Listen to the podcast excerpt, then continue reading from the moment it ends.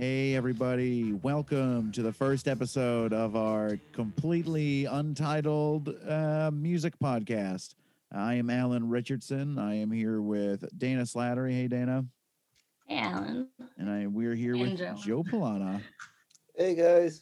Hey, Joe. Uh, Dana and I worked together at a record store for what, two years or three years, something like that. So we like only ever talked about music, obviously. So that's all you're selling and all you're doing or thinking about. And you're in your early 20s and you're spending all your money on music, anyways. And we. And, and weed, yeah. uh whatever man uh you know don't you don't gotta you don't gotta put that no one's gotta know that i you know no one's gotta know dude uh it was legal then too right, right. so but yeah all y'all we're doing is listening to records and smoking weed and hanging out and then uh joe and i uh i know joe from performing comedy around boston together and all we ever talk about before and after shows is mostly just harry nilsson or weed ween sorry not weed this time oh no they talk about it too I only talk about it. I don't even smoke. I get high from just mentioning it. you do you always you say it and your eyes go red yeah but uh i mean that's that's all any of us have talked about really together is music and going off on musical tangents. We uh we all decided on a few things. We decided we like music and uh i forced dana and joe to like each other. I guess i decided that one. And but what we're going to be doing here is uh, every week, one of us will be choosing an album to discuss that means something to us. And uh, we're going to be taking turns doing that and listening to music and uh, having long, nerdy discussions like the 15 minutes we've been talking already today. But uh, what we don't have is a title yet.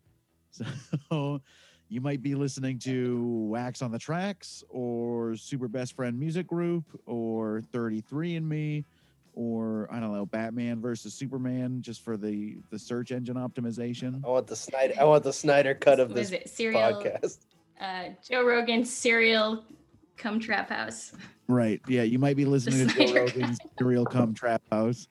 I feel like that one it has to be like Jeff like Jeff Rogan or something to avoid copyright, You can't copyright your own name. but could well I guess you can. right, what about like defamation? I guess you I mean Zappa did it. That's true. Well, not he didn't do it, but his whole half his stinking family did. That's a whole bummer in itself. But we're not gonna. I'm not gonna start this show. We're not getting into that. It will We're not gonna undoubtedly get come right- but up. there's a very good chance we might. Oh yeah, there is uh, a segment that I I thought this weekend I was like, you know, we should be doing this every episode, and I thought like, you know what? I'm not gonna tell them I'm gonna do it, but I do have a surprise segment I want to do on every episode, uh, which is degrees from Frank Zappa, where I figure out how many degrees from Frank Zappa every album we discusses. I love that. Oh, It's gonna be my own little project. That's perfect. Yeah. I I knew there would be something. We can't just like. We, I feel like it was unspoken. Like we were all just not gonna talk about how Frank Zappa was gonna enter into this equation Yeah. I- right off the bat. I I just this yesterday discovered a great single degree from Frank Zappa that he made a 1967? Razor jingle sung by Linda Ronstadt. What a weird Really? confluence of things. I don't think I knew that. The word confluence. confluence. so bizarre. Uh, no, you well, both. You know, now that you bring it up, honestly, both. I know Zappa wrote a razor jingle, and I didn't know what um what was it? Confidence. yeah, what is confidence? Uh, but this first album we're doing today, it's going to be uh real easy because the album we're doing today is uh T Rex's Electric Warrior, which uh, I chose, and I almost said it wrong right off the bat. one of my favorites. It's it's a very personal album to mine. It's something my brother, my older brother and I bonded over very much when I was uh like 19, 20 years old. And uh, It's one of the first records I ever bought. really Yeah, Al- like albums or like actual vinyl records. actual vinyl records. Nice. Yeah, I feel like I just started getting into collecting records at the same time I was really getting into this album. And that was like my first, like, I need to find this record.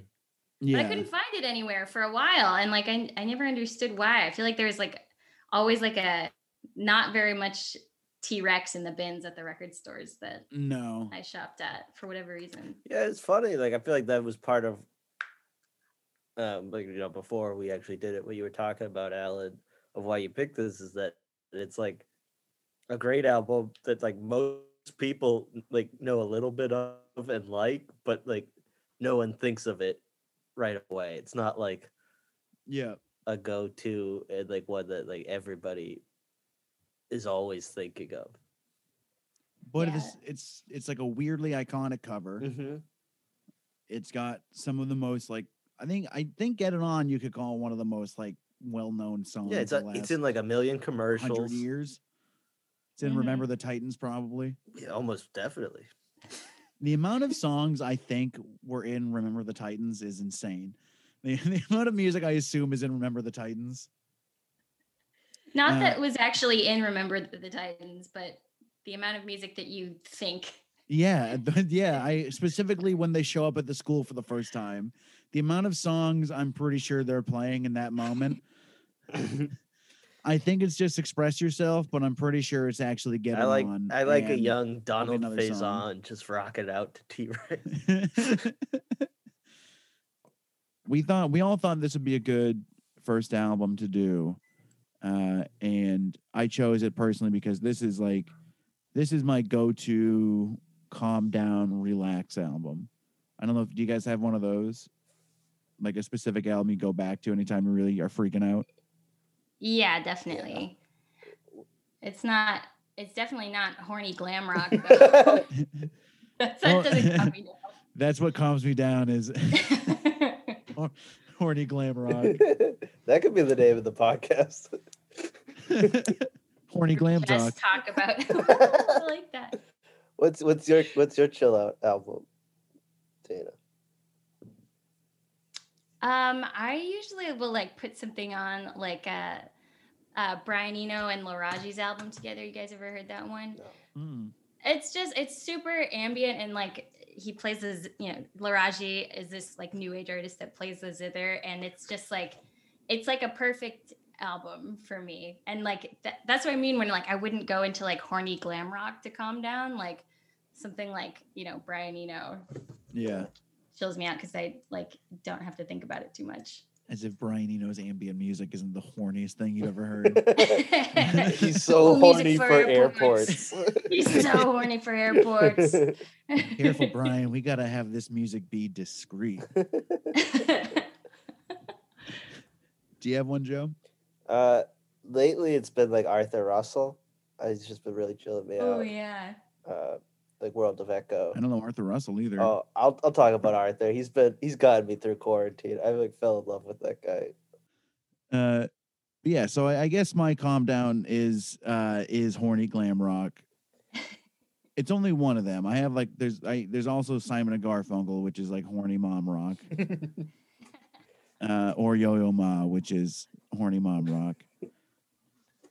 But I didn't really know much about Marc Bolan uh, before like going into heavier research on this album.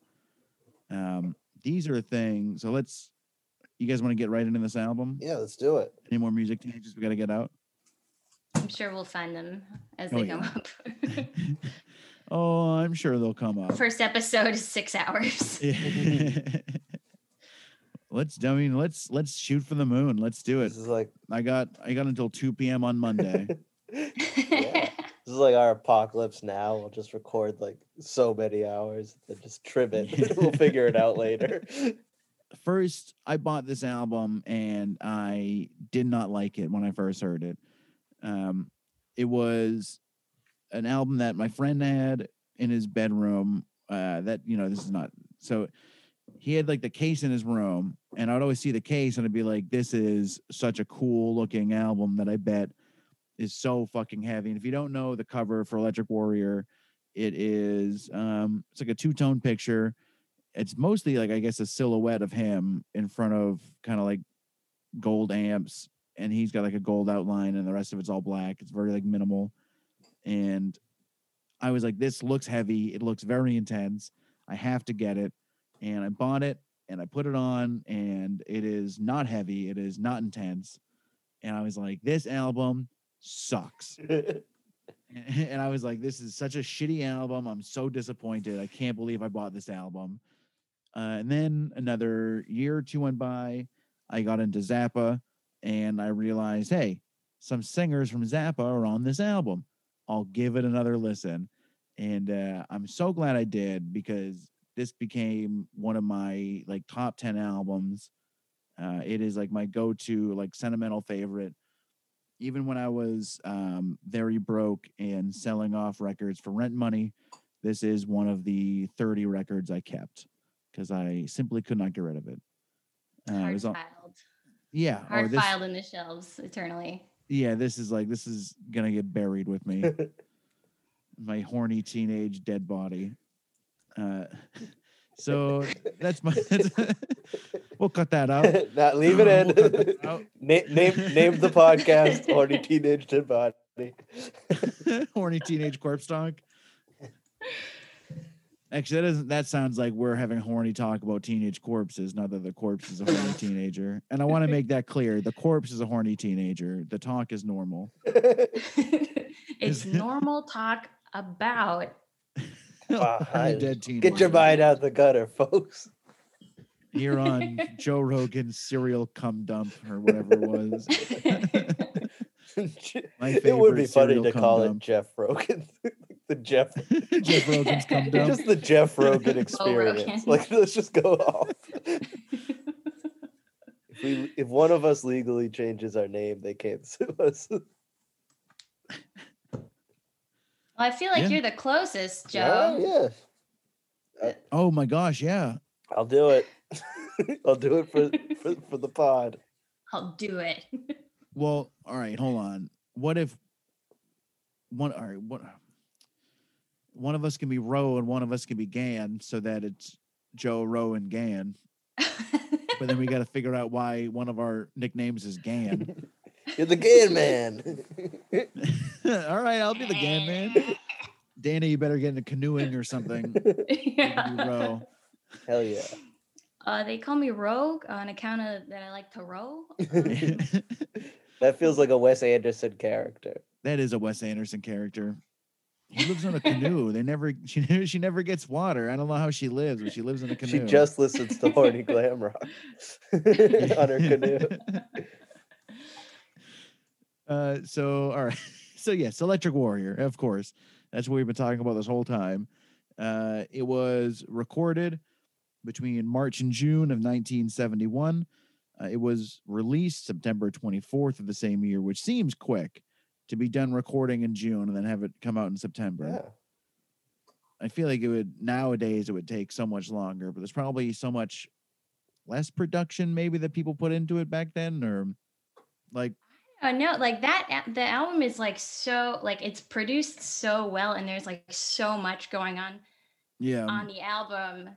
Is it uh Visconti, Joe Visconti? Yeah. Tony? Or Tony, Tony, Joe Visconti. Tony well, Visconti. they got Joe in the The, brain. the Joe Visconti experience. no, it's because I've been watching The Sopranos lately. well, then you should have jumped well, I right guess to Tony. Yeah, so you went to You Joe. can't- It just sound, it just makes more sense to me. Show I don't about Joe know. Soprano. I'm just, I've got this- you know. but um, yeah, I feel like so much of like what makes the album so like memorable and like so, so timeless is like the production on it is just like it's incredible. It you know it started like or it's it spawned a lot of people say glam rock in general. It was like one of the the earlier glam rock albums, and I feel like a lot of that has to do with like the wild production on it. And so it's like it's kind of amazing to me that they were they turned it around so fast. yeah, I do know this is there's. Sorry, go ahead. Oh, I was just gonna say, yeah, the production it like holds together as an album so Mhm. well. Like it's just the uh, flow from track to track and like the consistency of the sound. It's it's nuts. Yeah, it is. It's the sixth album they've done together. He produced all of their albums leading up to it, and I bet that that familiarity a helped it move along quick, and b like got the sound down so well at that point. Uh, because I was reading an interview with with uh, with Joe Tony, and he was saying that the sound that like was kind of sitting behind Tyrannosaurus Rex the whole time was the sound of Electric Warrior, but it was just done on bongos and guitar. And so it kind of felt like the way they all kind of described it is like this album was kind of sitting there and wait in their sound. They just hadn't opened it up yet. Uh, because this is this is essentially like it's weird because the more you listen to interviews about it, the more you're like, this is just a money grab for America album, uh, which is all they talk about it as. Huh. Is like this is us trying to appeal to a mainstream audience and hit American markets harder. Uh, it's Here the we first are, time. three Americans. Yeah, it worked. Amazing. yeah, yeah. it, it did. wo- Yeah, I mean, it, it gets it got my money a couple of times. I have like three copies of it, and uh, it's the only thing that calms me down is capitalism. Uh, it was recorded at uh, three, four studios in three different places: Trident and Advision Studios in London, England, at the Wally Heider Studio in L.A. and the Media Sound Studios in in New York. Which the way I guess they were kind of just traveling around and recording when they could in those three cities with whoever they could. And it was released, uh, like I said, September- September 24th by the label was Fly in the UK. Mm. And it was, they had released every Tyrannosaurus Rex album up until now. And it was the last one they released because they released a single of Jeepster without asking Marc Bolan, without asking Marc Bolan and uh, letting him know and he got so pissed off that they released the single even though the single became a hit he became so offended that he like took a loophole in the contract and just got out and went to emi which i thought was pretty funny. Dare you make Yeah, me probably a good move for him too. Yeah. well i think then he ended up making his own record label off of as an offshoot of emi uh, this was also released on reprise records in the us which is a sub-label of warner brothers the most beloved record label that could ever be Nothing but positive things to say about Warner Brothers by anyone. Sorry, I dropped my matches. Uh, it's so, yeah, those are facts. and I had no segue, but I started the word so.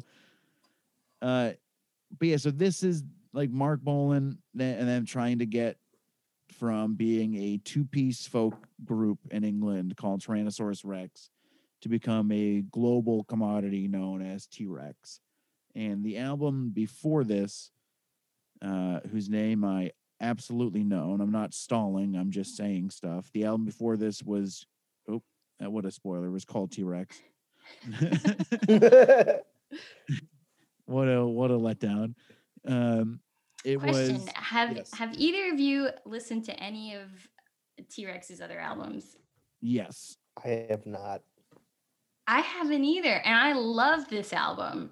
Wait, so you haven't heard Same. anything before? Oh or wait, after? Slider, Slider. I know. Yeah. What about uh but so you don't know Bolan's Zip Gun or Dandy in the Underworld? No. are, are you Those just putting one- words together? you like real. You guys never heard of um like my star is a sausage and my galaxy is the world or something whatever it is. That's not chocolate real. starfish. Is that- chocolate starfish and the hot dog flavored T-Rex album. Uh, my people were fair and had sky in their hair, but now they're content to wear stars on their brows.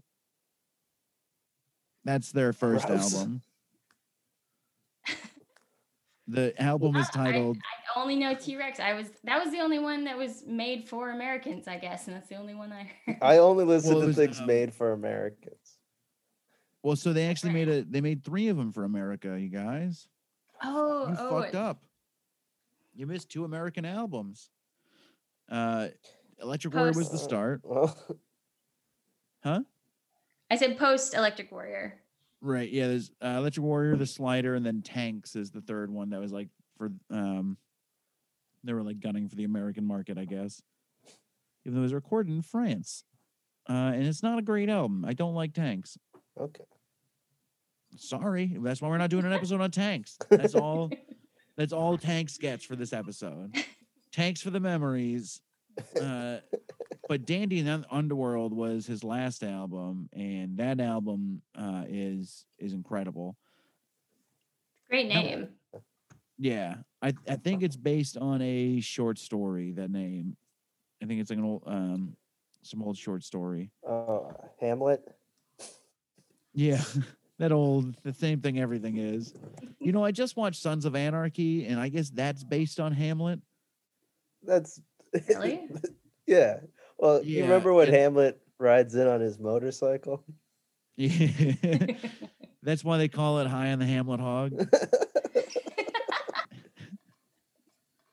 Hamlet Hog is a great name for a band.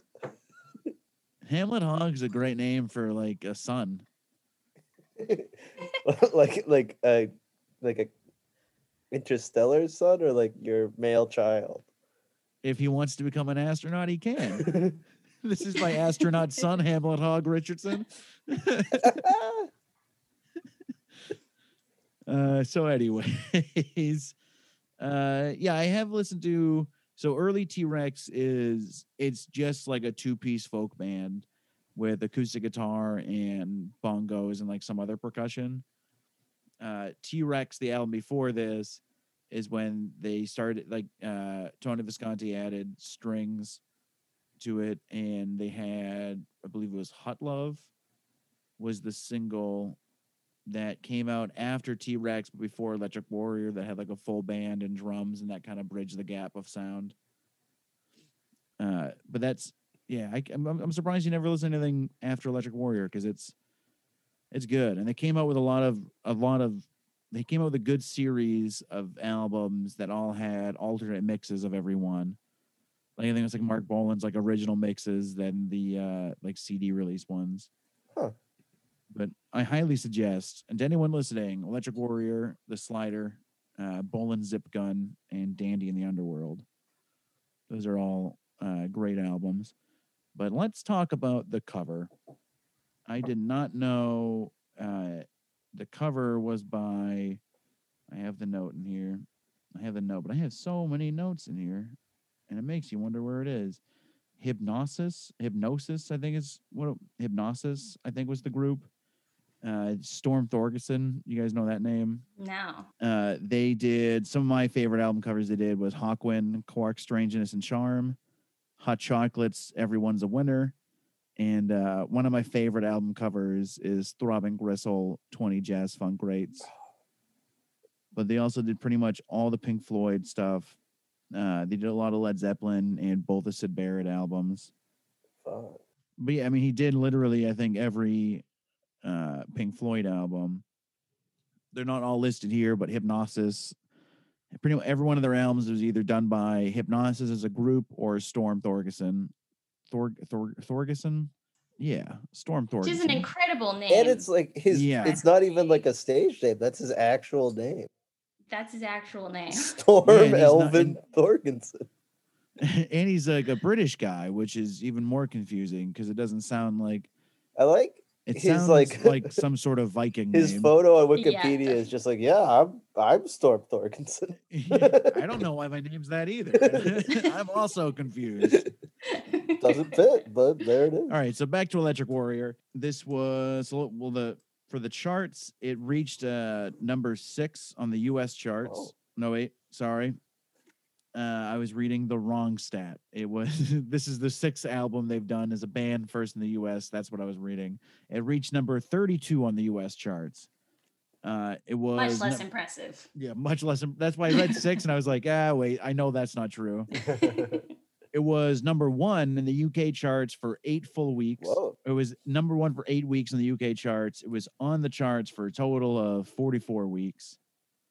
And uh, it was also number 25 on what I assume is Australia's Billboard charts. There, it's Australia's Kent Music Report. I, I hope that's somebody's name. Just I'm Yeah, Kent we just- Music some and here's my Kent. report. We just trust Kent. Whatever Kent says is good. We'll listen to it. He's Kent music. Uh, the single "Bang a Gong, Get It On" uh, was a re. It was on the top ten U.S. singles chart. Chart. Jesus Christ. Jesus, Jesus Christ.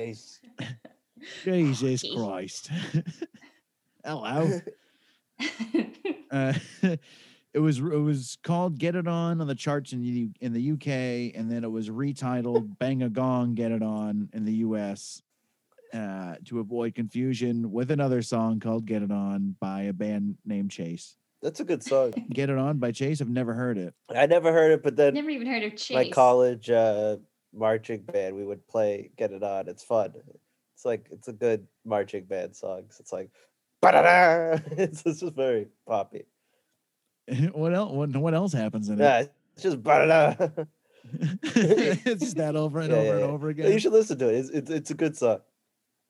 All right, let's see what it is.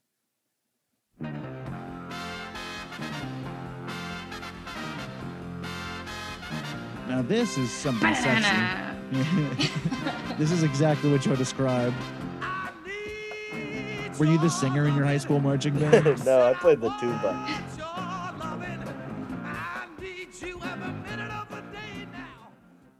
well, all right.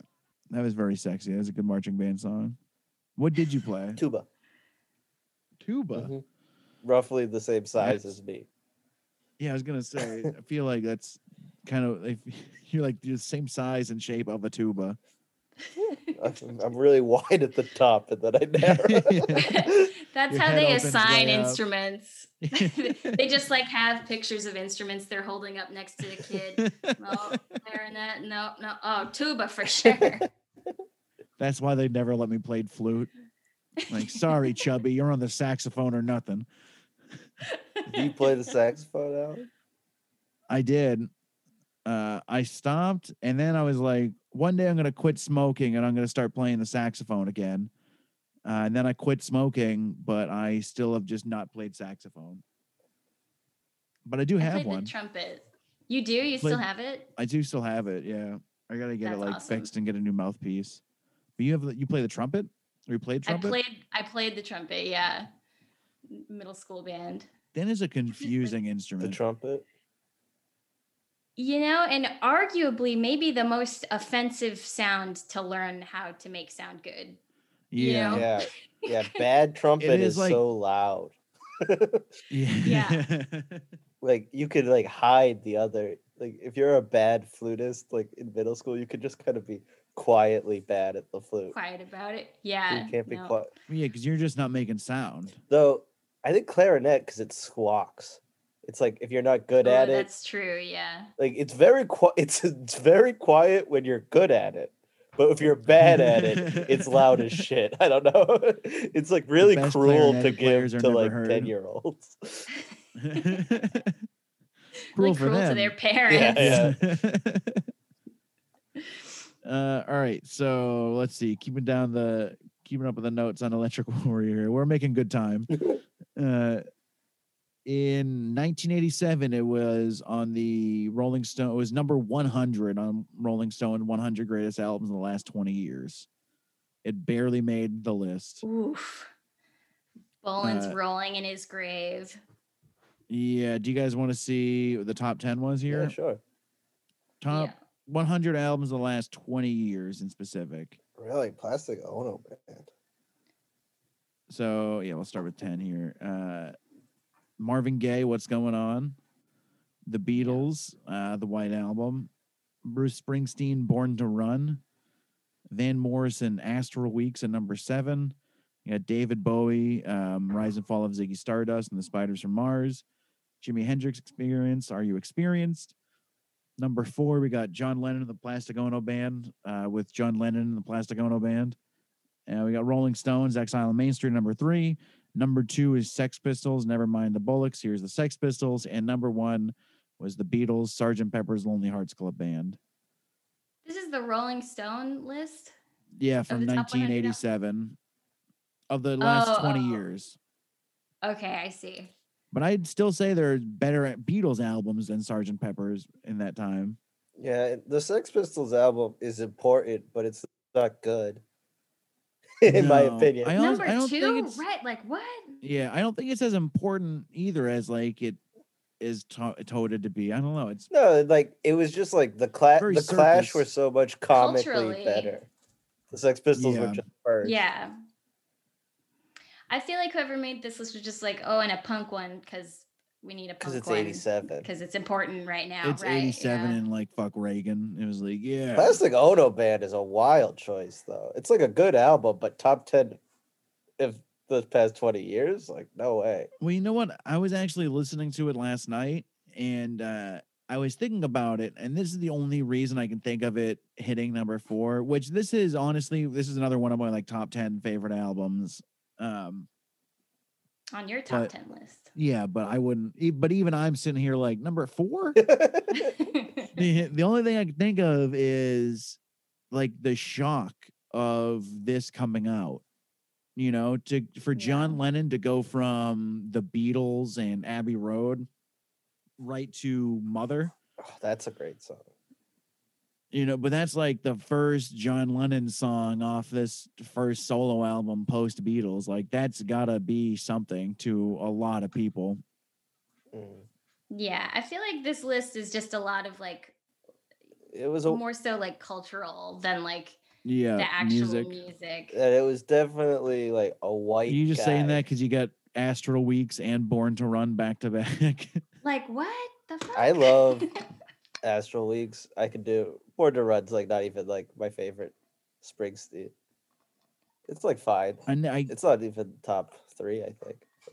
I'm not a Springsteen guy.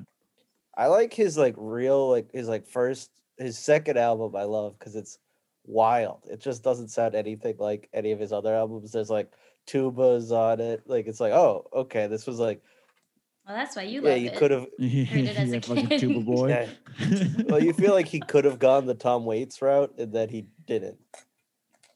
Interesting. So it's fun. I only know the only one I really liked is Nebraska. I like that one, but my dad hates it. It's so funny.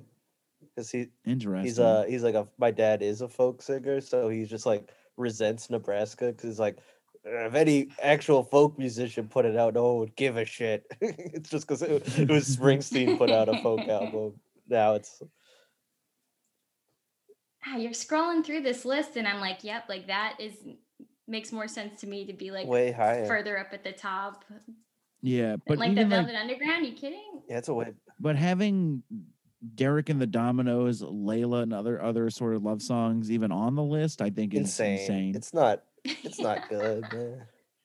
yeah, Uh, the band Uh, should be way up, in my opinion. The the self-titled band Yeah. album. I love that one.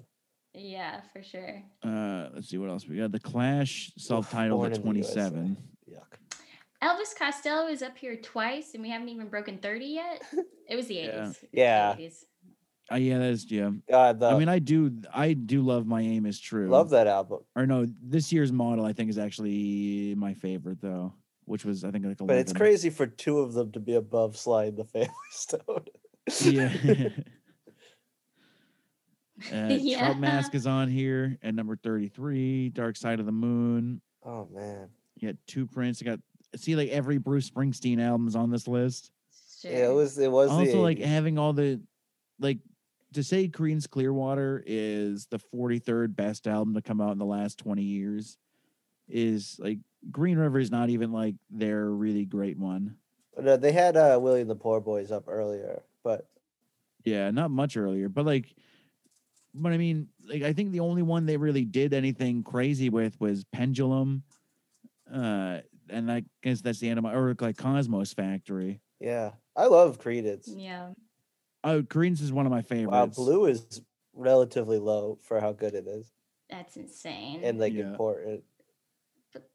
this list just doesn't hold up. Oh, it's crazy. I was reading it yesterday and I was like, this is not a good list. Modern Lover is wild. I mean, I like that album, but it's a weird one. Uh, let's see, you got Murmur, you got Moon Dance, you got Harder They Come soundtra- soundtrack. That's a great That's a album. great one. I've been listening to that a lot lately. I- Oh yeah, yeah. I just saw that movie for the first time a couple months ago and it like just like blew my brain wide open. It's I so love good. that movie. And the soundtrack's perfect. I love yeah. Ji- Jimmy Cliff. I saw him live, and it was one of the No way. like he's like in his like seventies, and it was so fun because he has just no humility, and it's awesome. It's just like he, he like structured the concert as like a tour through his like career, and so it's just like so I was already like one of the greatest musicians ever. And then I became a movie star. it was just awesome. And you know what? He's earned it. He has. yeah, for sure. So we got Sly and the Family Stone's greatest hits on here. That's just a strange What? thing to put a greatest hits. Yeah. yeah, like I I guess that it still counts, but oh, and there And there's Electric Warrior. T-Rex. And Meaty Beaty Big and Bouncy, I believe, is a collection as well from The Who. What does beady even mean? I don't know. The Who was so great, except for I guess Pete Townshend. Uh was a real bummer. I don't honestly know that much about the Who. It's like a weird blind spot. Oh man, I love the Who. Uh, they're they're one of my favorites. Uh, they're they're they're great, but like I would never go pay to see the Who because now it's just Roger Daltrey and Pete Townshend, and Pete Townshend's uh, an idiot and a monster, and Keith Moon and John Entwistle are dead. So what's the point of seeing them? Point. I didn't is even know that they still toured. That's I think fucking they weird. did like recent, like a couple of years ago. It was like them and Joan Jett. That's a weird Weird. concert. That well, is- it's well that's it's that's the thing though is that there's not a lot of overlap between those two groups, but it's those two groups that have to play like groups that have to play in like stadiums and big things, so you they have to have like two different headliners to get everyone that would go see the Who and then everyone that goes see Joan Jett, so that way they could fill it up, because like there's not enough of a cross section left to fill it up on their own Why don't they just play a smaller venue? because they're it's you know The Who. yeah, right. they can't the admit it. thing. right. Yeah. Uh, what is this? A Harry Nilsson song?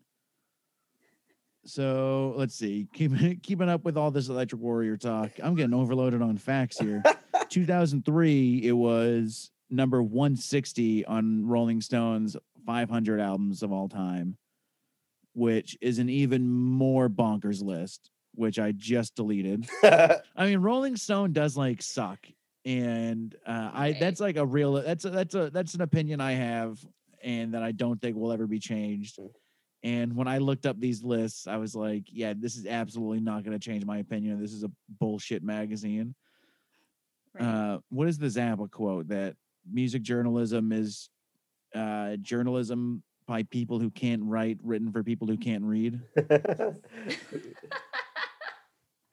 That's good. I think is his quote on I it. did. it's beautiful. I wonder if I can find it. Is there was uh I went to the Rock and Roll Hall of Fame in Seattle. Uh, no, in uh, Cleveland, and there was like an exhibit about Rolling Stone magazine, and they just had like a bunch of like magazines, um, like like famous covers, and there was just like a weird thing where there was always like a huge national tragedy next to Mike Myers. It was just it's like Austin Powers Really? and then like 9-11 in the same poster.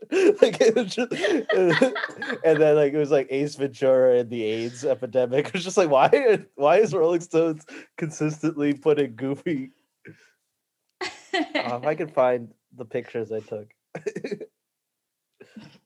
Poor Mike Myers and his getting saddled with uh, tragedies. I know he did. I, I said it Ace was- was it- Ventura. It was Katrina. what? Was Katrina with him and uh, Kanye West. Mike Myers? Yeah, it was uh, him and Kanye West were doing a ad for like do- fund fundraising for Katrina victims, and that's when Kanye West just blurted out that George Bush doesn't care about black people, and you can see the look on Mike Myers' face of just like, oh god. yeah, baby. He's, he's Kanye, oh behave.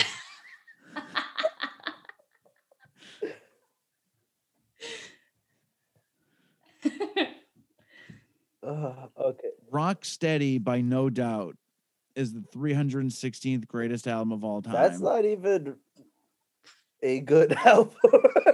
that shouldn't be It's- anywhere on it's there. much better than Help by the Beatles.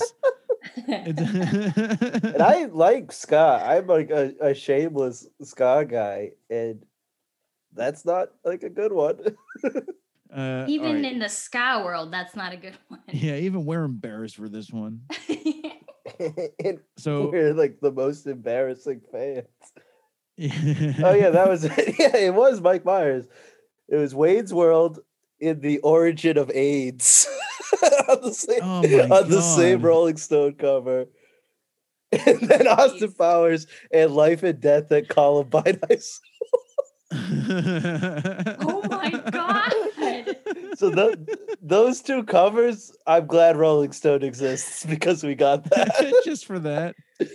Somebody at Rolling Stone just hates Mike Myers for some reason. Imagine like that photo of Austin Powers, and like that's like his reaction to Columbine. Oh! Imagine, imagine you're cryogenically frozen in the '60s, and you come back the day of the Columbine shootings. Mm, Send me back, baby. Not the times groovy. are different, baby. you got the jumblies mixed up. Uh, so Those kids do not have T-Rex. mojo. All this death and dying's messing with my mojo, baby. Back in my day, the kids were just shagging in the closet. Yeah. I want that alternative Austin Powers movie where he has to has to go on the scene of the crime. For that, Oh, the humanity, baby. before we get before we get you back into the heavy duty, let's just have stop. Oh, I'm so. I'm sorry. Last time I saw this many bodies on the floor, they're doing some more writhing, baby. Yeah. Oh my god. oh, someone's gonna search for this episode looking for something about Electric Warrior, and it involves a Austin Powers at Columbine. Columbine. That's the name of the podcast. Austin Powers and Oh. Oh Columbine. my god. An examination. An in-depth article by Rolling Stone magazine. Uh, Okay. So let's go through some more Electric Warrior facts. I'll just not say Uh, anything. No, no, no. By all means, I I'm all about I'm I'm all about derailing things and uh, digressions. I'm that's that's to me the most fun part of anything. Uh, especially because we got to some good places today. Uh, so T Rex, which of course we're talking about, not Austin Powers. Uh, by 1972, they accounted for six percent of all British domestic Oh, record fuck. sales, which is insane to think about. One band being six percent of all record sales in Britain. Uh, they were yeah, selling that's pretty wild. a hundred thousand copies a day, which is crazy. Because then it's like all the thoughts about Marc Bolan being like a fraud or this being a money grab. It's like kind of hard to say anything negative about it because, like, well, it did work insanely, you know. Because he does seem to be like a, an actual, you know, like I mean, as far as like lyrics go and music, he's you know fairly genius. Uh, so I yeah, wrote down definitely. I wrote down some uh some review quotes here. I have Chris Jones from BBC Music called it a slice of pop heaven, which I was like, now that's nice. I like Um, that. That's a nice thing to say. And then I have uh, Brian James of Pitchfork is off obviously much later. Uh, the first and best of a trio of brilliant albums. When T Rex is kicking out the jams, they sound like they're having the most. This is such like a. I'm clearly writing a retrospective of music. Let me add things like kicking out the jams. uh, they sound like they're having the most gleeful, absurd good time ever committed to wax. The most significant aspect of Electric Warrior isn't an are- isn't its arena rock confidence. It's that Bolan allows his grinning mask to slip on ballads like Cosmic Dancer, Monolith, and Girl, He speaks in the same gibberish as elsewhere, but he clearly is haunted by what we can't say. Um, Those I think are my favorite songs Yeah. on and the I- album. Definitely Cosmic Dancer. Uh, yeah, Monolith Yeah. and Girl. Like those are those are. I like the s- they're- They are super like haunting for some reason. I like the sad songs. I like that. I like Life's a Yeah. Gas. Like I like when he gets like wistful. Uh, so there's also I have another one. Ben Gerson from Rolling Stone, our favorite magazine, uh, paraphrasing here at the beginning of what Electric Warrior seems to be saying is that rock is ultimately as quaint as wizards and unicorns, and finally as defunct. Which is that what the album is saying? I did not get that at all. Uh, and then I like that. I feel the- like that's Marc Bolan though. Like not so much that album, but Marc Bolan definitely. Like he this sort loves of like wizards and unicorns. He wrote Yeah. he wrote fantasy novels as well. Oh yeah, he was oh I didn't Uh, he was that. talking about Yeah. that that interview we all listened to. Yeah, he does. He does talk about fantasy novels and that. A lot of his lyrics, um, especially pre T Rex when there was still Tyrannosaurus Rex, they're very like fantasy. And um, I mean, like I was saying, that first album was called was our our children were fun and they had fair fun hair and they wore stars in their hair. Uh, I used to when I was a kid, I would always mix up T Rex and Dinosaur Jr., even though they're wildly different bands. Just because I'm like, well, there can't be two dinosaurs. Those are the dinosaur bands. yeah, imagine you being like a child and being like, I don't know.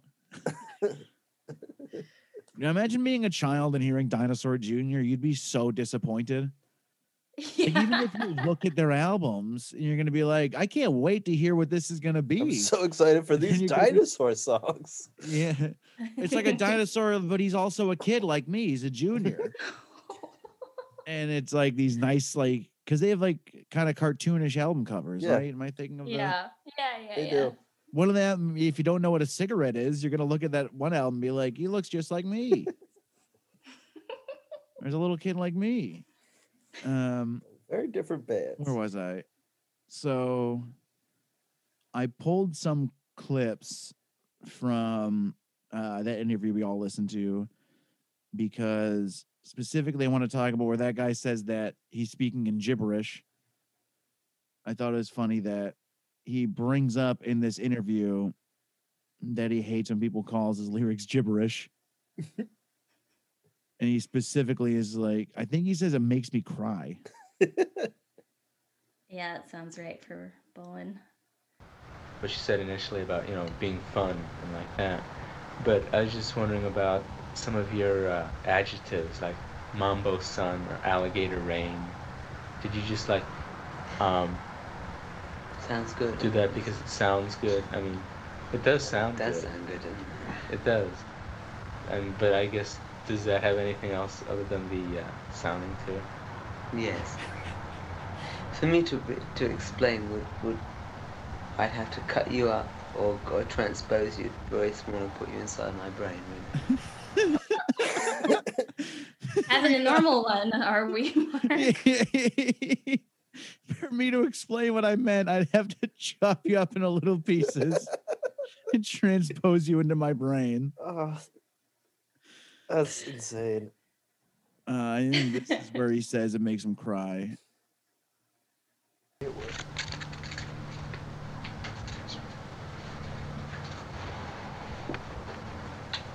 You're slim and you're weak. You got the teeth of the hydra. Oh, this is him upon reading his lyrics off an album. Do you know what a hydra is? Yeah. That it's that ain't weird, man. Compared to you talking about your number one Well- record for eight weeks. You're putting in Greek mythology in a number Such one a record. fucking If that's not Well, I'm, ta- I'm talking about the consistency of it, like you know, So because this is the kind of stuff where the more interviews I listen to, the more I was like, wow, he is like such a little bitch. Just Uh, a little.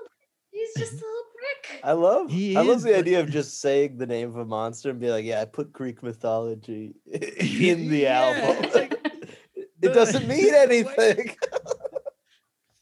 Can you imagine that having a number one record for eight weeks that says fucking Greek mythology in it? Can you believe that?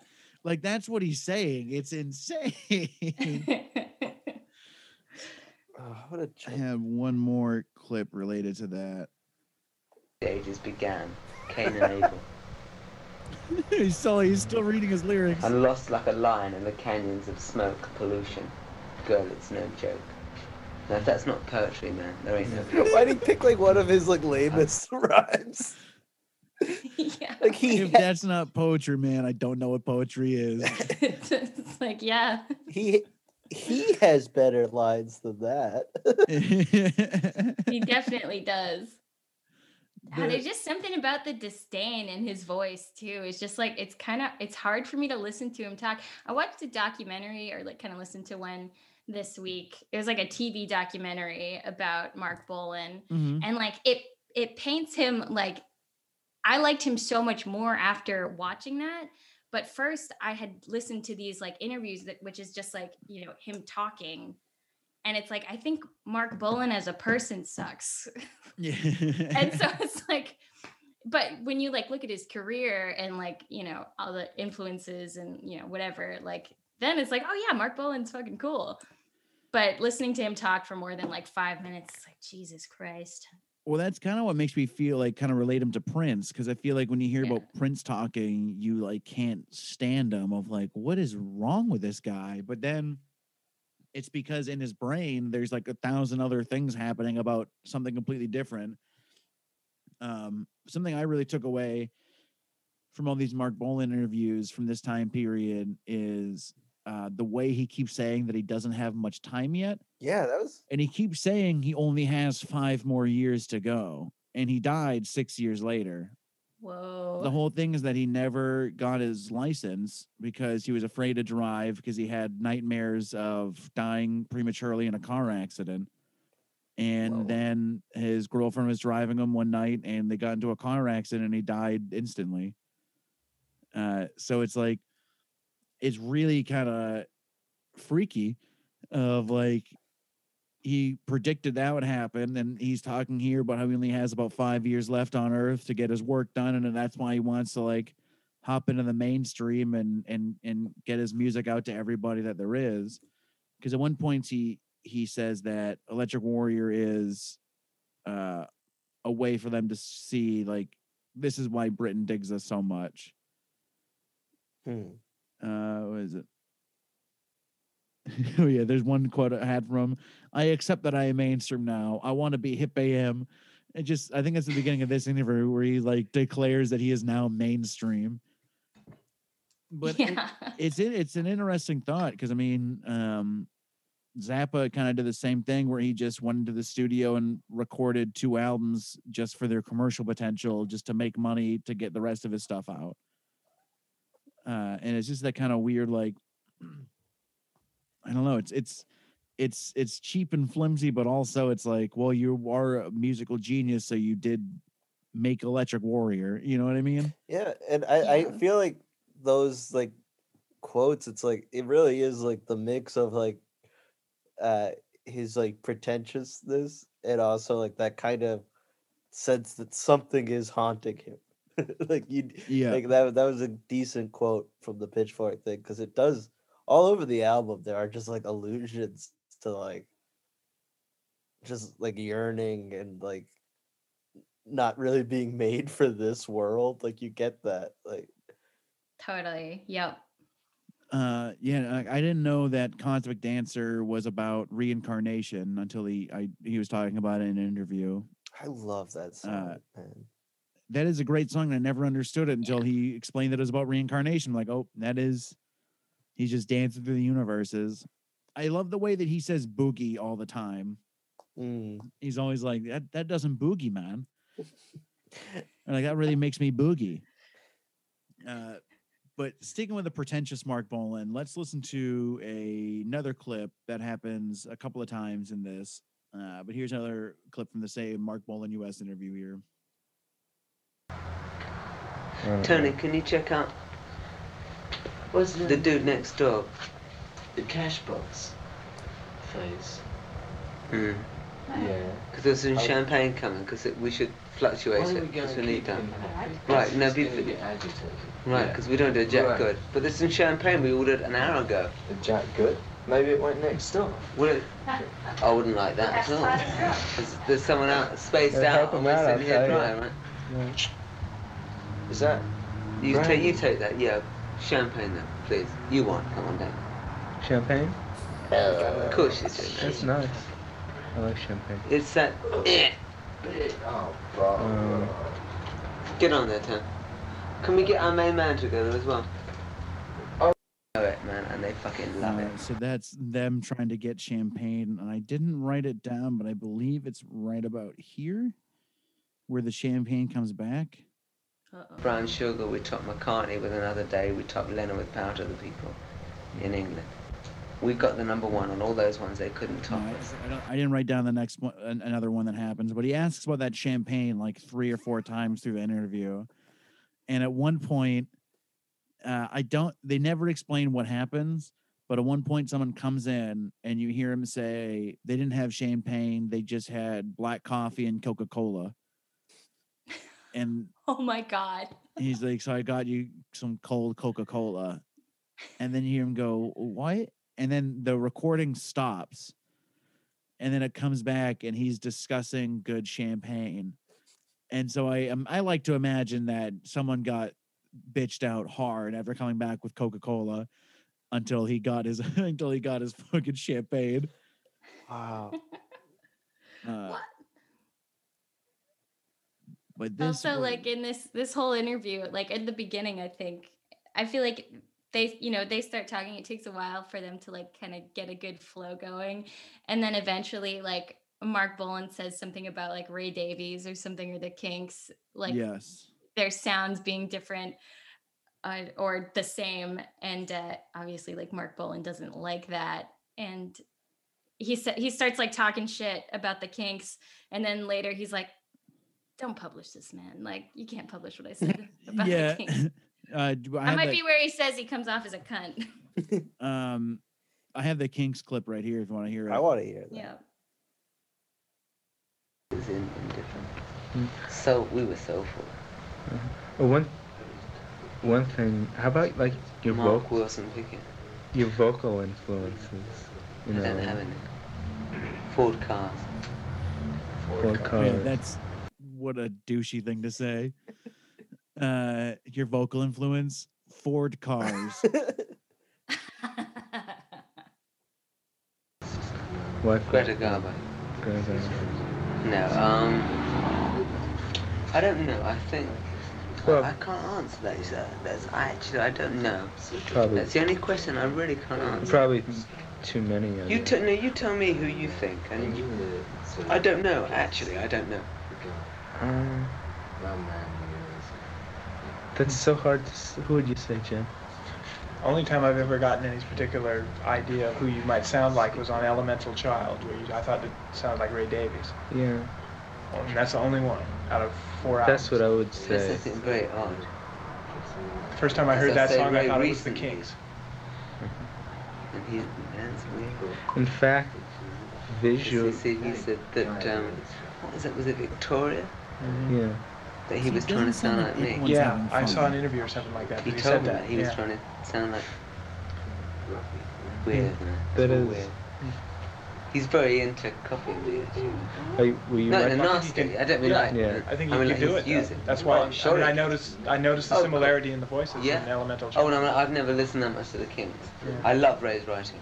who, who do you like? Like, I, don't- I think the band let, let him down, actually.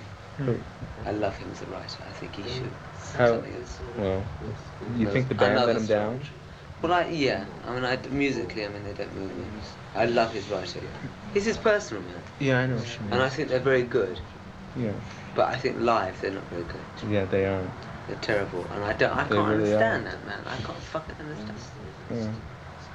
You know, I'll actually defend that, even though I love the Kinks, because they were notorious in the 60s and 70s for performing shit faced. So they probably were a I didn't terrible. know that. And like that's why they got banned from. I mean, if I do a Kinks album on my week, like they got banned from America because they got so drunk on stage and kept fighting each other, like getting into like fists. So maybe he's right. They might have really been a terrible live band when he saw them. Because it, it like to like listen to the albums and like they're like one of the best bands ever. You're like, wow, what a dick. Yeah. But he might actually be right about that. But yeah, like Dana was saying, he does go on later to be like, "Don't, don't, don't publish all this, please. I can't, do, I can't have that out. I don't want. They'd be crushed if they knew what I said." I don't want them to know what a little bitch I am. uh, so I want to. I, I I got a couple other quotes here from uh, Tony Visconti, uh, who was their producer from the beginning of Tyrannosaurus Rex all the way up through Tanx, and I believe Tanx was the last album he produced for them, and then it went on to be uh, Marc Bolan producing the rest of them. But I didn't realize that they just had it was always Tony Visconti. Yep, yeah, that was I was right. It was until Tanx. Uh, but I have a quote here of the difference between you know that's that's kind of what we've all discovered is that Marc Bolan is a little bit of a prick. Uh, but it's funny because he's just like a little fucking queen. He's just such a diva of like I I want to play my sexy glam rock and I don't want people in the way. I talk about dragons. I'm a fucking deep poet, man. I'm a fucking I'm a fucking artist, man. Uh, so this is Tony Visconti discussing because he also worked with David Bowie um, through the uh, late '60s, early '70s. Oh no, he worked with. I Uh, was like looking him up. He he worked all the way up to Blackstar. That's nuts. I didn't know that. yeah, was- he was on some of the albums too, but I think he Mm, produced That's fucking. almost all of them, if not all. That's of so cool. I did not know that. Uh, so this was David, uh, David Bowie. David was more of a good guy. He felt he was part of a movement. Mark felt like he was in competition with everyone, and he felt in competition with David. David thought there was room for everybody. They'd be together at my place quite often. It was like a neutral ground, and we all just got on great. We'd have maybe one bottle of wine between 10 people, as is all we could afford, and copious amounts of tea. Huh. And then they went on to talk about how they would just put on records and jam out to records. So imagine, I guess, David Bowie and Marc Bolan and Tony Visconti just hyped up on tea and one glass of wine. And It's so with Marc Bolan One feeling like tenth he's of a in- glass of wine. Yeah. it's so just funny to think of them as like poor kids. Yeah, it was really funny thing about David Bowie being like, "We're all part of a team. We're a big movement. We're gonna make sexy rock a thing to calm people down later." And Marc Bolan's like, "Yes, I will." yeah, I think that's what it is. It's like you can totally tell, like when you were saying like Marc Bolan feels like a fraud. It's like he is like so like obsessed with making sure that you know that he's fucking Marc Bolan.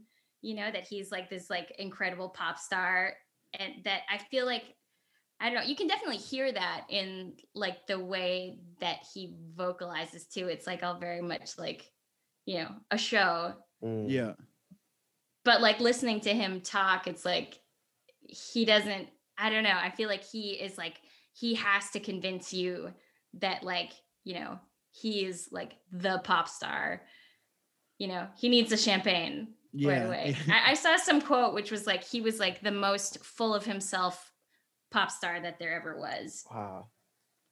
and I- that's saying a lot but it's it's on the flip side of that, he always was T Rex. I guess eventually becomes Marc Bolan and T Rex, but it's strange that like he wanted to be the group of T Rex, right which is I'm not I, that that to me is not like proof that he's not that. It's that to me is confusing because he clearly is that. It's, it's like why didn't why i mean i guess he felt like he needed um geez i'm blanking on uh the guy's name the other half of t-rex like, like bongo oh guy, peregrine yeah peregrine took what's his name Mikey Finn. uh we Go- what yeah mickey finn Oh, that's okay. I was thinking of like the other half of like Bolan's like two piece. yeah that was mickey finn Yeah, I think you just said a Hobbit. No, Yeah. no, no, no. no, it sounds like a Hobbit name, but like, oh, who was that guy? Hold on. It does sound like a Hobbit name. i think that was a character from a mark oh, What? bolan song Steve Peregrine. is that a spice That's his name. oh, yeah, that's a spice. no, um, he, but he okay. So before it was T Rex, it was duo Tyrannosaurus Rex, and he was in the duo with Marc Bolan. Huh. Oh, see, I thought. Let's see. But yeah, it's Mickey Finn. Is the other half of T Rex. Yeah, it says new mu- musical partner, so maybe there was another one before it. Oh, oh, oh, oh. First, oh, oh, oh Hold on. oh, I'm oh, putting it in the chat. oh. Regal Zonophone. Oh no, that's a record label. Steve Perrick, yeah, Yeah, he he. it was the last Tyrannosaurus X album to feature Steve Peregrine Took. What a fake name. The Hobbit.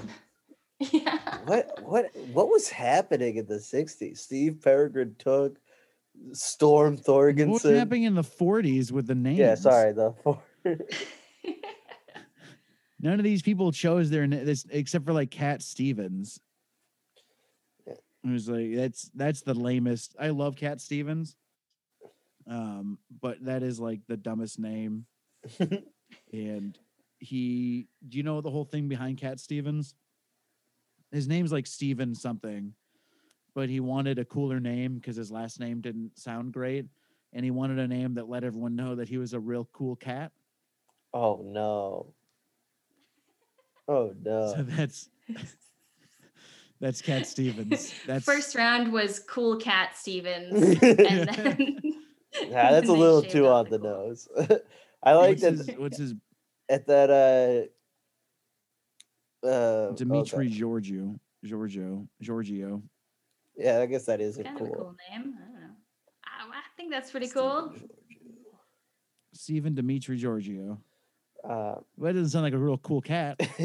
Sorry, No. saying Joe. Yeah. Uh, I, at the Jimmy Cliff concert I went to, he was talking about because they were both on Island uh, Records together, and like if the way Jimmy Cliff tells it, Cat Stevens like would not have a career if it wasn't for Jimmy Cliff. Like he's just like really? yeah, because like, Jimmy Cliff like was gonna record. I think like where did the children play, and he's just like "Eh, I don't really like this, and Jimmy Cliff's like. Steven, if you don't record this song, I will, and I will sell millions. you have to do it. And he's like, okay, whatever you say, Jimmy Cliff. Like, nah, he, he like releases his biggest hit. Oh no, it That's was, so uh, it was funny. That song's Wild so World, good. Not, it was Wild World, not Where Did the Children Play? But either way, Oh, it was Oh, whoa, whoa. I want to hear the Jimmy bigger Cliff version, honestly. he played it live. It was pretty cool. Oh yeah. Yeah, that was Oh, also so he's it was awesome because he was like he's 70 and like it starts off like he started the concert like people like the band was just all playing like different tuned bongos and then he just came out dancing and he was like doing like high kicks. yeah. you're like whoa this is awesome. And then everyone on the bongos just pulled up other instruments. They were all like freakishly talented musicians so like they, they started bongo man Wow. then they all pulled out like guitars flugelhorns like there was a really good flugelhorn player. I distinctly remember Well, you can never forget a good flugelhorn player. I think that's the weird haunting instrument on Girl, right? I think that's a flugel. It is, yeah. I don't know what a flugelhorn is. you I just dumb learned this morning. it's pretty it's just a trumpet, but like Oh, It's like shorter. And like, I think wider. It's like- wider. it's a chode trumpet, is what they originally. oh, it's like all shoved into itself. yeah. it was- yeah, flugel is the German word for chode. Chode horn. Yeah, First picture that comes up is Chuck Mangione, the human chode horn. I just love that Chuck Mangione was so committed to playing himself on King of the Hill. It's like Yeah, he was so funny in that show. I'm really Like, um, glad that you just brought that up because I was like, the, I always just think of the King of the Hill episodes whenever I hear Chuck Mangione. How can you not? You got, Right. he lives. What was the store? What's the store called? Megamart. Megamart. He lived there. That's right. Hello, Mark.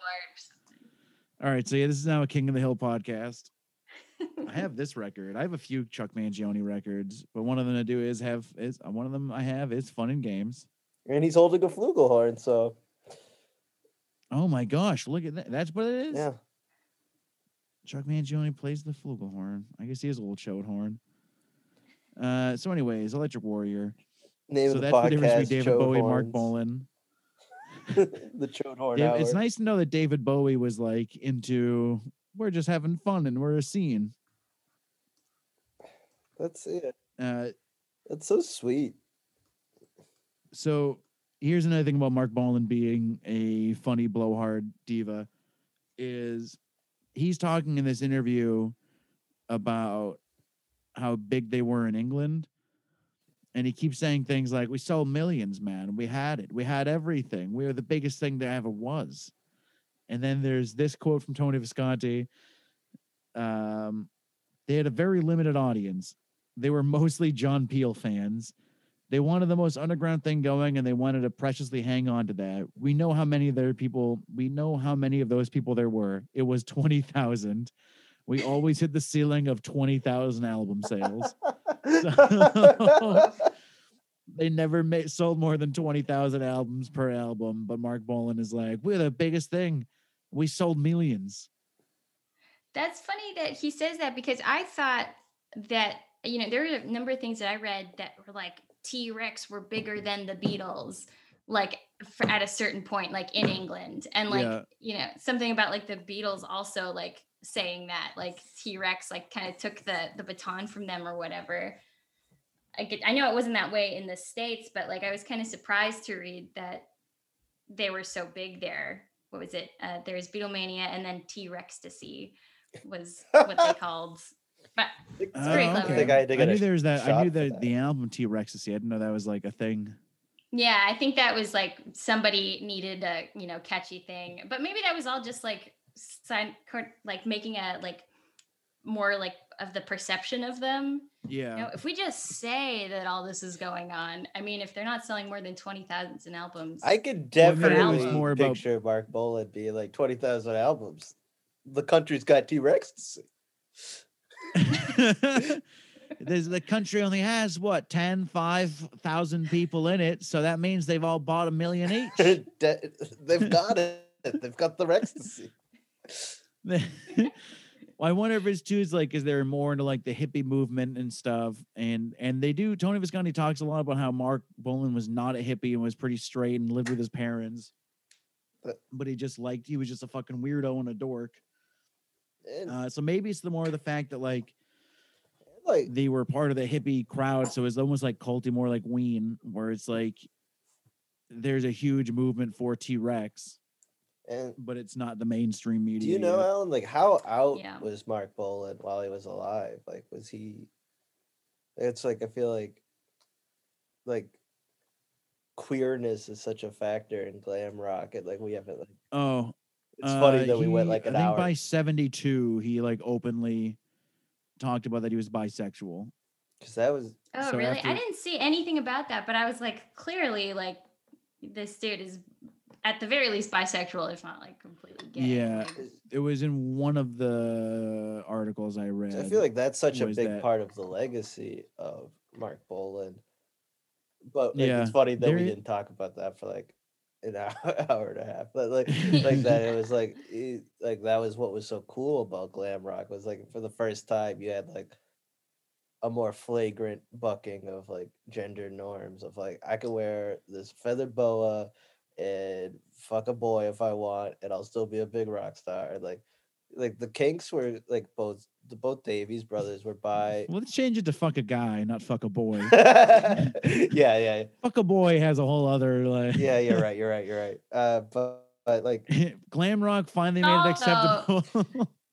yeah, no, no, that's a bad bad turn of phrase. there's a lot, there's a lot of like evidence of like, you know, David Bowie, or like, I guess not really evidence. It was just kind of a thing. Like, David Bowie was like, you know, super into like, not like kids, but, you know, Young boys. Yeah, right. So Boy like I men. wouldn't boy men and the like, you know, it wouldn't surprise me at all if T Rex, you know, Yeah, or Marc Bolan, I should say. that, that was like it was it was like a, bit- definitely a unfortunate thing about like rock stars that like like they just did not see an issue with having Yeah. sex with like it like they, they thought like 14 was within the acceptable bounds. I feel like And they always wrote songs about it. yeah, it's like what's that? There's like the Rolling the Rolling Stones song. Uh, I think it's like Cat Cat Scratch Fever. No, that's not the Rolling Stones. What? song. no, Stray Cat Blues. Sorry. I really fucked up. I was like, Cat Scratch Fever is like definitely not about fucking kids, and it's definitely not the Rolling Stones. no, it's uh, I think it's Rolling it's Stones. Stray Cat Blues where he goes like, uh, you say you like, uh, like uh, he says like, I don't need to see no ID. Like, it's like it's like just a line about like Mick Jagger blatantly does not care if you are under sixteen. Well, there's that Doctor Hook song. Uh, Sorry, what? Danny? Oh, go on. Oh well, I was just gonna say I listened to um I've been listening to that that podcast that you recommended to me. Screw it, we're just gonna talk about the Beatles. Mm. And I think in the first first episode they're talking about, you know, that song. It's like she's just 17, you know what I mean? Yeah. It's like, no, I don't know what you mean. It's just a thing of the time. Yeah, there's a yeah, it's there's a funny story of like Joe Strummer's wife or ex-wife, like but like the mother of his children. And they were talking like she was like a groupie for the Clash, and like she was just like having like breakfast with her kids. Like, how old were you when you met Dad? And she was like, oh, I was like sixteen. You're like, so Dad was a pedophile? They're like, no, no, oh, oh, no. like, it's just like this like weird, like just like family breakfast that they had. that's so. awkward. Oh. Like, no, I was like pursuing him, but uh yeah, I guess that's not don't don't do what I did, kids. Like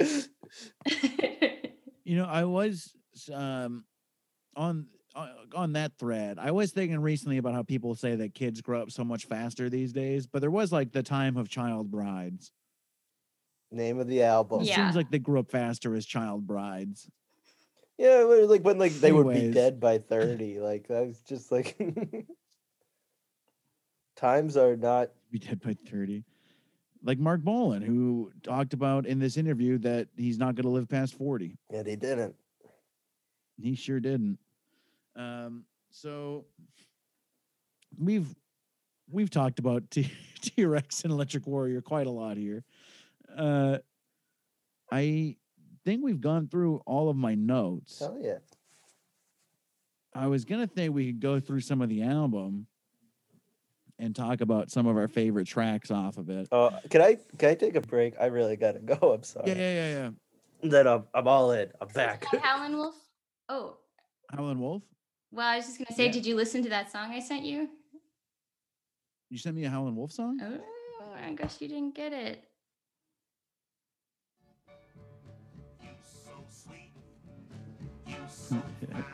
I love Howlin' Wolf. Hipster. Yeah.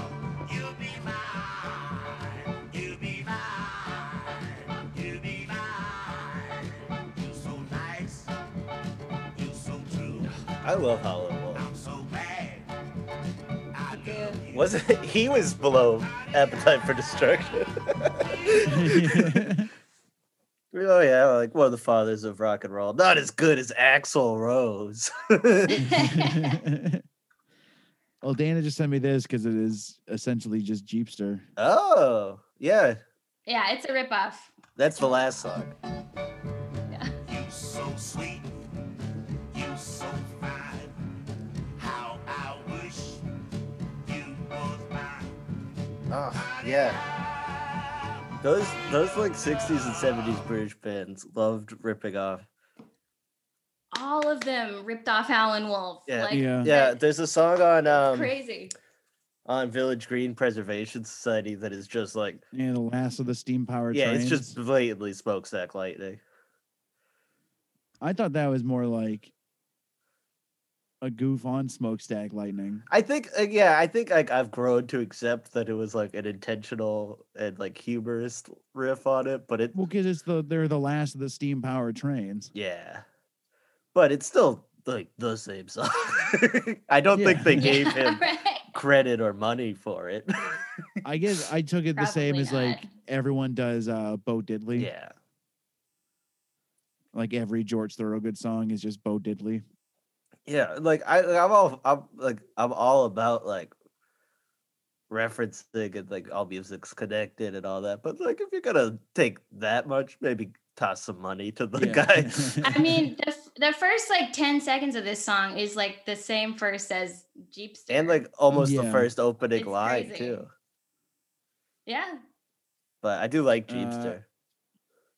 So let's go through some Electric Warrior tracks here, and um, let's let's start with Jeepster. Since we just listened to that Howlin' Wolf song, that was just uh, just Jeepster. I mean, yeah, this is it, huh? Yeah. It's weird because like when they talk about in those interviews of songs that are nonsense, it's not Jeepster. But this is nonsense. Yeah. If that's not poetry, man, what the tell me what is? Uh, so I know we all talked about Cosmic Dancer earlier. Do you guys have a favorite track off this album? I mean, it probably is Cosmic Dancer. Well, I just want to say that Jeepster is like, yeah, Cosmic Dancer is is definitely up there for me. But Jeepster has to be one of the horniest songs on the whole album. And it's a pretty Definitely horny not album. the horniest song. What do you think's the horniest? Bang a gong? Yeah, the one called "Get It On." I don't know. It's just like I, I feel like Get It On, Bang a Gong, whatever is like it's maybe more like overtly sexual, but Mhm. Jeepster is just like I don't know, like the way that Marc Bolan like sings on it and just Mm. like I don't the riff of it, you know. The kind of like hurried nature of the song. Almost. I just love the idea of like that being what you're gonna woo. woo- Like I'll be like a jeep for you. Like if I see another guy wooing you, we'll like wave like jeep guys. yeah, what, what is a Jeepster? I think it, It's just a Jeep, like the car. I'm just I, I I always I don't know why I always thought of like Jeepers Creepers, which talk about fucking little kids. Maybe we'll Um, cut all the pedophilia discussion from the first episode. We'll- the, the QAnon serial Joe Rogan trap cum house. Yeah, we did. that- Uh, we did think about starting this like it'll just be like a fun, sweet music conversation. We went right to Joe Rogan Serial Come House and the how much people like to fuck kids in the '60s, yeah. and the guy that made Jeepers Creepers. But that's what I, that was like. Jeepster was like I, I was thinking like he was a spooky guy. Let's see if I can. Me too. But no, it's, he's Which I just guess is saying I'm like a what you wanna say, you. like- Which is so, I'd rather someone be like, "I'm gonna be a Jeep for you," than like, "I'm gonna be, I'm gonna fucking scare you." But at uh, least uh, I know what to expect when someone says they're going to scare me. What the fuck does that mean? You're going to be a jeep for me? I don't know I'm what take means. off your doors and roof. Uh, I want to hear him say dance.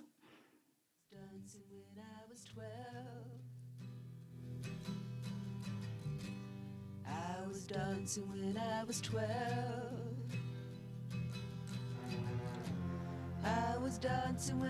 This is dancing a lot.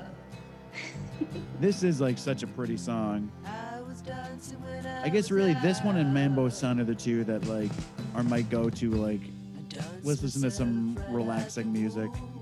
Smoke a jazz cigarette. Yeah, I feel like this this whole album, there's a lot of like orchestration happening underneath that like Yeah. really sets the tone for it. Yeah, absolutely. It's so cool. Like the flugelhorn on Girl. Yeah, let's let's hear it. We talked about it. Let's do it. I was dancing when I was All right, so we're go to girl. Let's get that chode. Let's hear that chode horn on this girl. high in your fields of other. And I do think like Come and be real there's something to be said about when you work with the same producer for so long that just like there's gonna be ways you can fill each other's gaps that just other people would not know. You think they filled each Yeah, other's definitely. gaps? you are lit. Yeah, with their fu- with their flugelhorns. You are visually I think it's like more in the outro of the song. I think it's gonna come in soon. There it is, sorry. How does such a hideous horn make such a pretty sound? It's so like ethereal. Hmm. Just like a boat, you are sunk. But somehow you float, you're doomed. I love that he's just like You are but so roasting the shit out of this girl. Oh, yeah. girls are like just gonna say. he calls mentally weak. That's brutal. You're like a boat, but you're, you're like a boat that's sunk, but somehow you float. Fatty. that's, that's what he's saying. it's poetry. I'm in shape and I'm fucking rich. I write poetry. But I mean, it is really a beautiful album. Yeah, as much as we've we've shit on Mark Bull in this whole episode, this is still one of my favorite albums. And it is like that's the thing is like I don't know, he kind of gets to be like a little diva queen because he is like I mean, that does make sense. He is like the origin of uh, glam style and like Totally. that glam image. Yeah, like for how like not like you're right. Like when you like were a kid, like it's not a hard rocking album, but the guitar on it is awesome. Like all his solos are really cool and melodic, and Yeah. like they do Yeah. rock. definitely. Like they are rock solos, just not just in this cool, weird, quiet context. there is this one interview I listened to with him where he says that sometimes he'll play Get It On for 20 straight minutes live, doing solos and jamming over it. And so I guess like he expands a lot of these songs live and adds a lot more guitar and solos to it, but purposely took them out of this because he was going for a mainstream American audience that he didn't think would go for extended solos and jamming and that sort of thing. yeah, I mean, I, that makes sense. I guess like America did kick Hendrix out. like, Yeah. so like we weren't ready for it yet. we weren't ready. uh, I'm gonna play the clip. This is my probably favorite track off of this album. Is the closer? It is called "Rip Off." It's so funny. it's so heavy. Yeah, it is. Like this is one of those songs that I just I I want to play in a band again just so I can cover this song live. I love Like this seems like Ending. such a blast to play. it's such a wild song to end an album with. Well, and Right. it's it's so angry. It's so hateful, and it's just about how life's such a ripoff. And I think that's Especially so after Life's a Gas too, which is like this really like another kind of like ethereal song. Yes, I think Life's a Gas might be my second favorite on the album. I know we're going completely out of order. I should have just went through all the tracks in order here. Keep stay tuned. We'll we'll we'll, uh, we'll get the order sorted out here, unless you're one of the people already kicked out earlier. Stay the fuck out of our home. I change your heart to a star? I never thought about that. That it does go right from life's a gas to life's a ripoff. No, it really doesn't matter at all. Life's a I love a well timed like the band cuts out. Like whenever Yeah. that happens, like and they nail it, it's always a great moment. Does he say that I'm, I would love you, girl, like a planet? Yeah, Yeah. poorly. Could've you, Ineffectively. girl, like a planet. What does that mean? You're gonna make him cry if you keep asking. Don't you dare say it's gibberish. it makes me cry when they say it because I really put thought into it. It's fucking poetry, man. I'm sorry, just took a. Uh, Everyone was quiet just just the perfect time for you to take that sip. Uh, I'm not. I'm, I'm not cut out for being alive. So before we get going, uh, before we do the full wrap up at the end here, let's do one last stat for the album. And that is where we discover how many degrees from Frank Zappa is this album. And this is actually a very easy one to figure out because the gentleman doing backing vocals on almost every track on this album, most famously on Get It On, Uh, Monolith, I believe they also have the last word of that song, uh, but is none other than Mark Volman, not Mark, not Marc Bolan, Mark Volman, and Howard Kaylan, Flo and Eddie from the Turtles, uh, but more importantly in my mind, from the Mothers, uh, specifically during 1971 when they recorded Electric Warrior. And they mention in one of the interviews that Marc Bolan, Marc Bolan, when he was in LA recording, grabbed two of the mothers to record backing vocals for his, uh, this album. So one degree from Frank Zappa today. I thought that was a very hectic song to put in the background of something. It felt like a breaking news story. Breaking news: G spot tornado wreaks havoc on Kansas.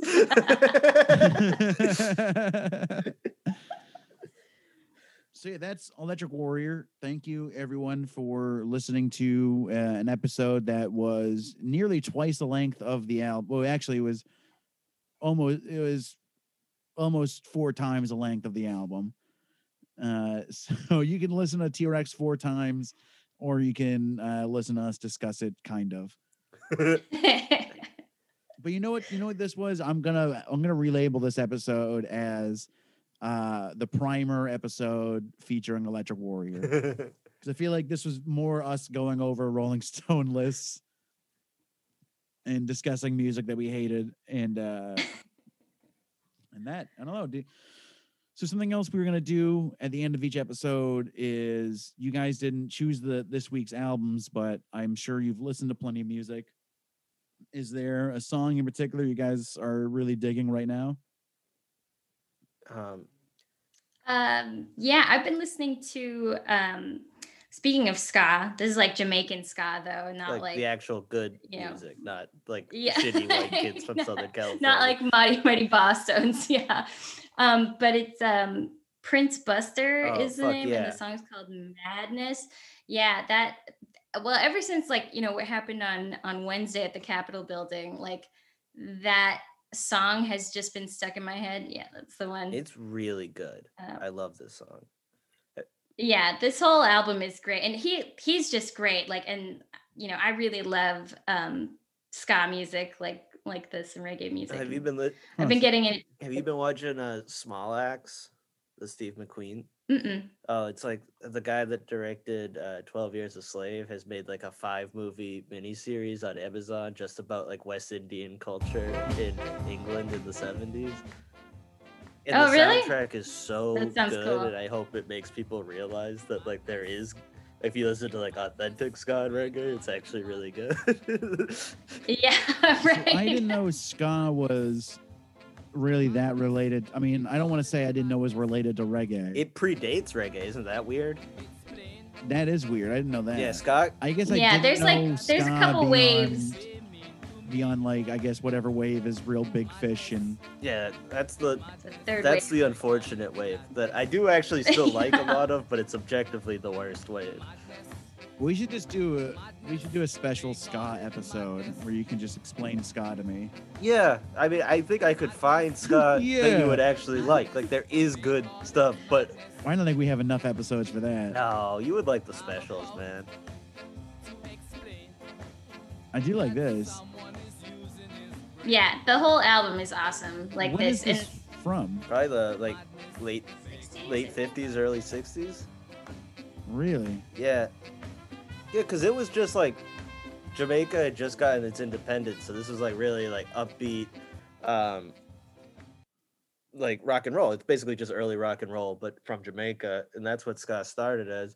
And then reggae, and I, I'm like totally white manning all over Data's pick, uh, no go ahead but um, then like reggae is actually like it's supposed to be like heavier and more happening. slowed down, and it came later when like there was like more um infighting and it's like it's like really like dark music actually for how like chill we think it is but like a lot of like early reggae is very like concerned with like gang violence and oppressive governments and it's like So I have listened to a lot of early reggae stuff. Yeah. Just from Yeah, I- again working at a record store for so long. there's a hook in this song madness where he just says uh propaganda ministers propaganda ministers yeah just over and over again propaganda ministers. And it's just like that like it, it just it's uh kind of reflecting what i'm seeing happening like in our own government right now quite a bit. Hmm. so Yeah, Prince Buster was like, he was like one of like the like early like stars, and then he got like a, a second wave of fame as like an old guy, because then like the second wave like British groups that like took the ska the mantle, uh, they loved him so much, and he kind of came back as like an older man, and like got like famous again in like this like seventies and eighties, which is cool. yeah i didn't know that what about you joe I do like that Joe just steamrolls right into the. You brought up ska. Joe was like, "I got Oh, I'm so sorry, Dave. okay. I'm actually really relieved to to know that what you like of ska isn't just like Reel Big Fish. No, I mean like that's like what That's what I like of ska. and like I have a soft I have a soft spot for it because like it's like a like a dorky like marching band kid that's like what I like discovered first, but it's not the like best representation of the genre.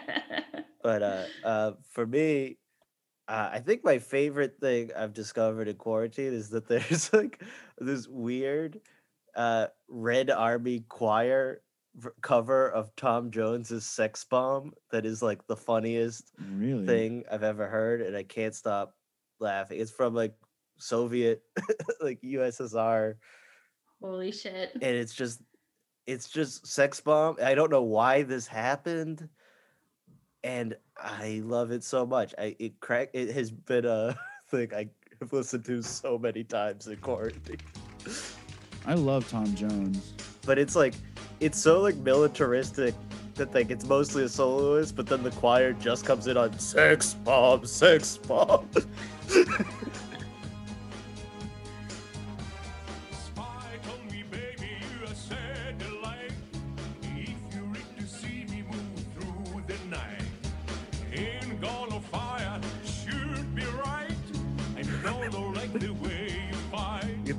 so intense Now you fall to seek me This guy's voice rules. to wash your i also love like he, I, it must be like the syllable isn't like what they normally say That's not how you conduct either.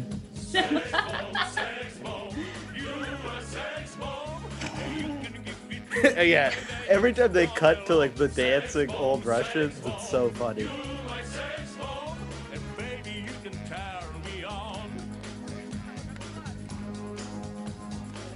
Wow, Ru- Russians having fun. Is there anything funnier to watch?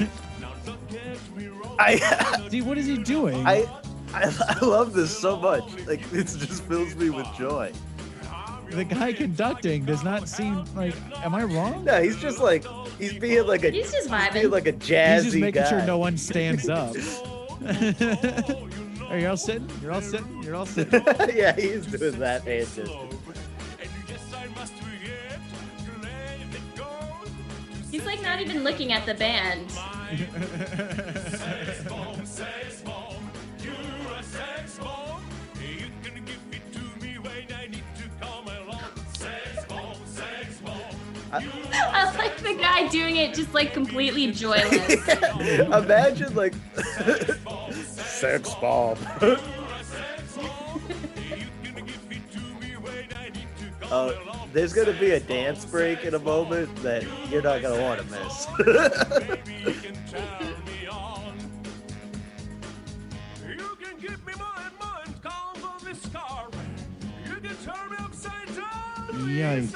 This is crazy. You can make me feel the real deal. And I can give it to you when you tell me 'cause you're my What? No! Oh my God! I think that guy is the sex bomb. That's who the, the song has been about. The guy that comes to dance. sex bomb, sex bomb. This is awesome. you can give it to Yeah, I, I can't. I don't know. I I- maybe it was an AV Club article that found this. I don't know how I stumbled into this, but it. I've watched it so many times. fucking bizarre. the camera work is bananas.